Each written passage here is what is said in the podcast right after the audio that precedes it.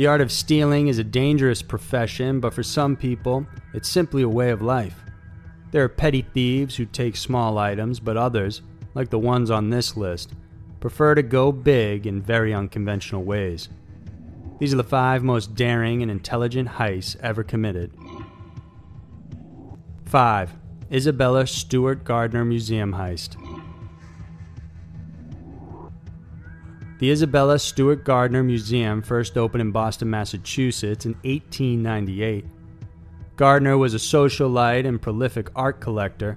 Her vast collection of precious paintings, art pieces, and artifacts are all left on permanent display inside her museum for the public to see. On the night of March 18, 1990, two police officers knocked on the doors of the museum and they told the security guard on duty that they were responding to a disturbance call.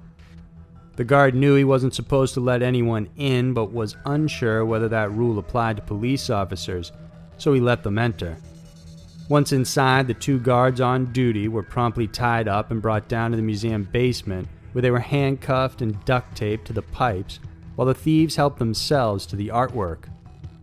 With the museum only equipped with a motion sensor, investigators were later able to retrace the steps the thieves had taken. They first went upstairs to the Dutch room and proceeded to approach Rembrandt's self portrait. When the alarm sounded, they promptly smashed it. They then began pulling certain paintings from the wall and cut them from their heavy frames. Among the precious artworks stolen, including paintings by Rembrandt, including The Storm of the Sea of Galilee, which is said to be the only Rembrandt seascape in existence. An ancient Chinese gu from the Shang dynasty, as well as a bronze eagle, were also stolen. In total, the two thieves took off with 13 pieces of art estimated to be worth over $500 million. The act itself was completed in 81 minutes, and it's believed the thieves made two trips to their car while hauling the stolen artwork. Even more compelling is that there's no obvious reason as to why the artwork was stolen in the first place. Detectives could never figure out why these particular artworks were picked out when in fact other more precious pieces were left untouched. To this day, no arrests have been made in relation to this theft. The FBI said they knew the identities of the thieves themselves and believe it may have something to do with the mob and even the IRA. Several leads proclaiming the artworks to be in Ireland were also pursued, but so far, no one has been named directly. As for the museum, they had initially offered a $5 million reward for the recovery of the paintings and have since increased that to 10 million for the duration of 2018, still hoping that someone will come forward, leading to the return of the precious items. Today, the empty frames and displays that once housed the art still remain in place inside the museum. Number 4. Japanese Bank Robbery. On December 10, 1968, one Japanese robber made history by stealing close to $2 million all by himself in broad daylight and against four people. And for a long time, this was considered as one of the largest robberies ever committed in Japan. It was a cold and rainy day in December, and four employees from the Nihon Ginko Bank were heading out to transport close to 300 million yen stuffed in metal boxes.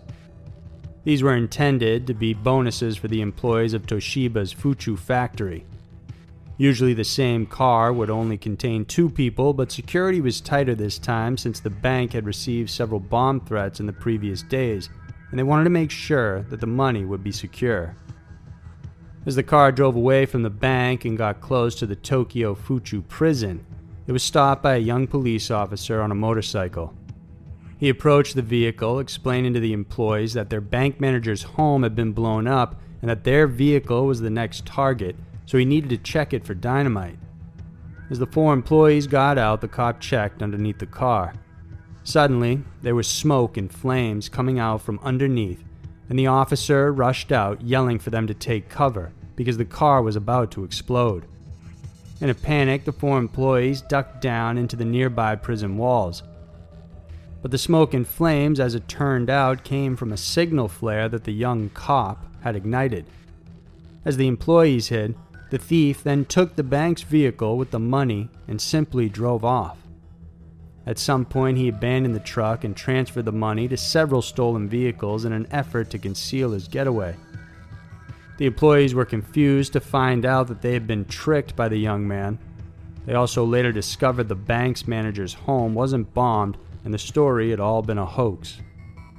During the investigation, there were 120 pieces of evidence left behind by the criminal, but none of these led to an arrest as most were ordinary items left behind to purposely confuse police. There were, of course, suspects. One was a 19 year old man who was the son of a police officer, but he had died of potassium cyanide just days after the robbery had taken place. The death was ruled a suicide, and no money was found at the time of his death. The following year, another young man was suspected because he matched the description of the thief. However, this man was cleared when he provided a solid alibi. Another possible suspect, who was a friend of the previous one, was arrested for a different charge. During the time of the robbery, he would have been 18 years old and for some reason had a huge sum of money. When asked how he had come by it, he did not provide any answers. After seven years with no arrest, the statute of limitations against the crime had expired, and the criminal was free to tell the story without any legal repercussions. However, even until now, no one has come forward about the crime. Although other robberies have been committed with bigger loots, this $2 million robbery continues to live on in Japan's history as one of the most daring heists ever conducted. Number 3 Harry Winston heist. An estimated $113 million worth of jewelry. That's the amount the Harry Winston jewelry store in Paris had lost in two separate robberies that occurred just a year apart. The first happened in October of 2007. Four men disguised as decorators went inside the store at around 10 a.m. Once there, they threatened staff and then they tied them up. They then forced the manager to disengage the alarm and open the safe. In just half an hour, they had taken close to 360 items of jewelry, including 120 watches that had an estimated price of 32 million euros. A little over a year later, in December of 2008, the exact same store suffered another devastating and brazen robbery. Four men, three of which wore women's wigs and women's clothing, burst into the store at around 5:30 p.m. on a Thursday, whizzing past the guards. Once inside, they pulled out handguns and began threatening and herding employees as well as customers into the corner. The men threatened them at gunpoint, and although no one fired a shot, some staff were said to have been assaulted. Meanwhile, the other robbers began collecting the loot, going through the store displays and nearly clearing out all of the items. They took rings, brooches, necklaces, and luxury watches. They also seemed to have had personal knowledge of the store since they knew where the secret storage boxes were located or referring to every staff member by name. Just 20 minutes after they had first entered, they had nearly emptied the entire store, resulting in a haul worth an estimated 71 million euros. In 2009, police managed to recover 19 rings and a few items totaling 20 million that were found hidden inside a drain in a Parisian suburb. The rest of the loot, however, has never been recovered. The heists were pulled off by different people, and over time, eight men have been brought to trial for their participation in the crime, and their sentences range between 9 months to 15 years. This includes one of the security guards at the store who was caught on surveillance opening the door as the robbers exited with the loot, signifying that most likely it was an inside job. Number 2. The Vacuum Gang. Stealing doesn't have to involve complicated escape plans and elaborate setups. Some criminals keep it simple, yet practical. That's exactly what the group, dubbed as the Vacuum Gang, has decided to do. Since 2006, this group of thieves have successfully targeted 15 Monoprix supermarkets stealing money that totals close to 600,000 euros. Monoprix is a French supermarket that has a unique cash storage system in place. The store delivers their money into a safe by having the cashiers place it in envelopes and then funnel them through a powerful suction tube system. So instead of pulling guns or attempting to crack the safe itself, the thieves decided that if they simply drilled a hole in one of the delivery tubes and then use a powerful vacuum themselves, they could interrupt the process and gather the money envelopes much faster. This is exactly what they did, and as a result, they managed to successfully rob 15 supermarkets, the latest of which gave them the chance to loot 150 money envelopes containing 70,000 euros. Even though they were caught in surveillance doing so, they could not be identified because of the ski masks they were wearing. Oddly, over the course of the several years that this has been happening, Monoprix never bothered to change their delivery system. Until now, the French police still have no clue as to who are behind this simple and practical stealing scheme, and Monoprix shows no signs of changing. Number 1. Banco Central Burglary Just like in the movies, the theft at the Banco Central in Fortaleza, Brazil, was done on a massive and grand scale. It was Monday, August 8, 2005, when the Federal Police Bureau received a call from the bank's employees. They told them that a robbery had taken place, and thinking it was just a simple case of missing office items, they arrived on the scene only to find one of the world's largest bank robberies had been committed. Over the weekend, the bank's vault had been raided, and close to $70 million in old banknotes had been taken by the thieves. However, the covert operation didn't just happen overnight. In fact, it had been started several months prior. Three months before the incident, the thieves rented out a commercial property in the business center of Fortaleza. They renovated it, putting up a front stating they were a landscaping company that specialized in natural and artificial grass and plants. On a daily basis, neighbors would see various men loading up truckloads of dirt and taking it away from the company.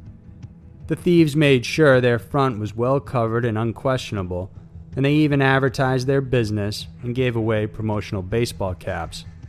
But in actuality, they were slowly tunneling towards the bank vault that was located about two blocks away. The operation was tedious, and it showed that the robbers knew exactly what they were doing. There were sophisticated GPS systems as well as engineering and mathematical equipment to help them navigate. The group tunneled 256 feet under two city blocks. The tunnel they created was also sophisticated, measuring 2.3 feet wide and running 13 feet underneath the surface. It was lined with wood and plastic and contained a crude but functioning air circulation system for ventilation.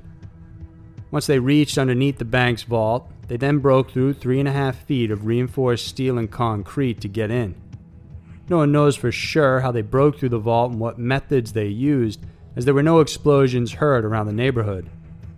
Inside, they only took cash money and old bills. These were bills taken out of circulation, either to be incinerated or replaced with new notes, so the bills weren't numbered and are therefore untraceable. About three and a half tons of cash were taken out and for some reason the alarm never triggered. It wasn't until that Monday morning when the bank robbery was discovered by the employees. Before abandoning their hideout in front, the robbers also sprinkled burnt lime into the room to make it difficult for police to secure fingerprints and track them down. Over time, however, several suspects have been arrested. Some of the masterminds were even found murdered, most likely in connection with the robbery itself.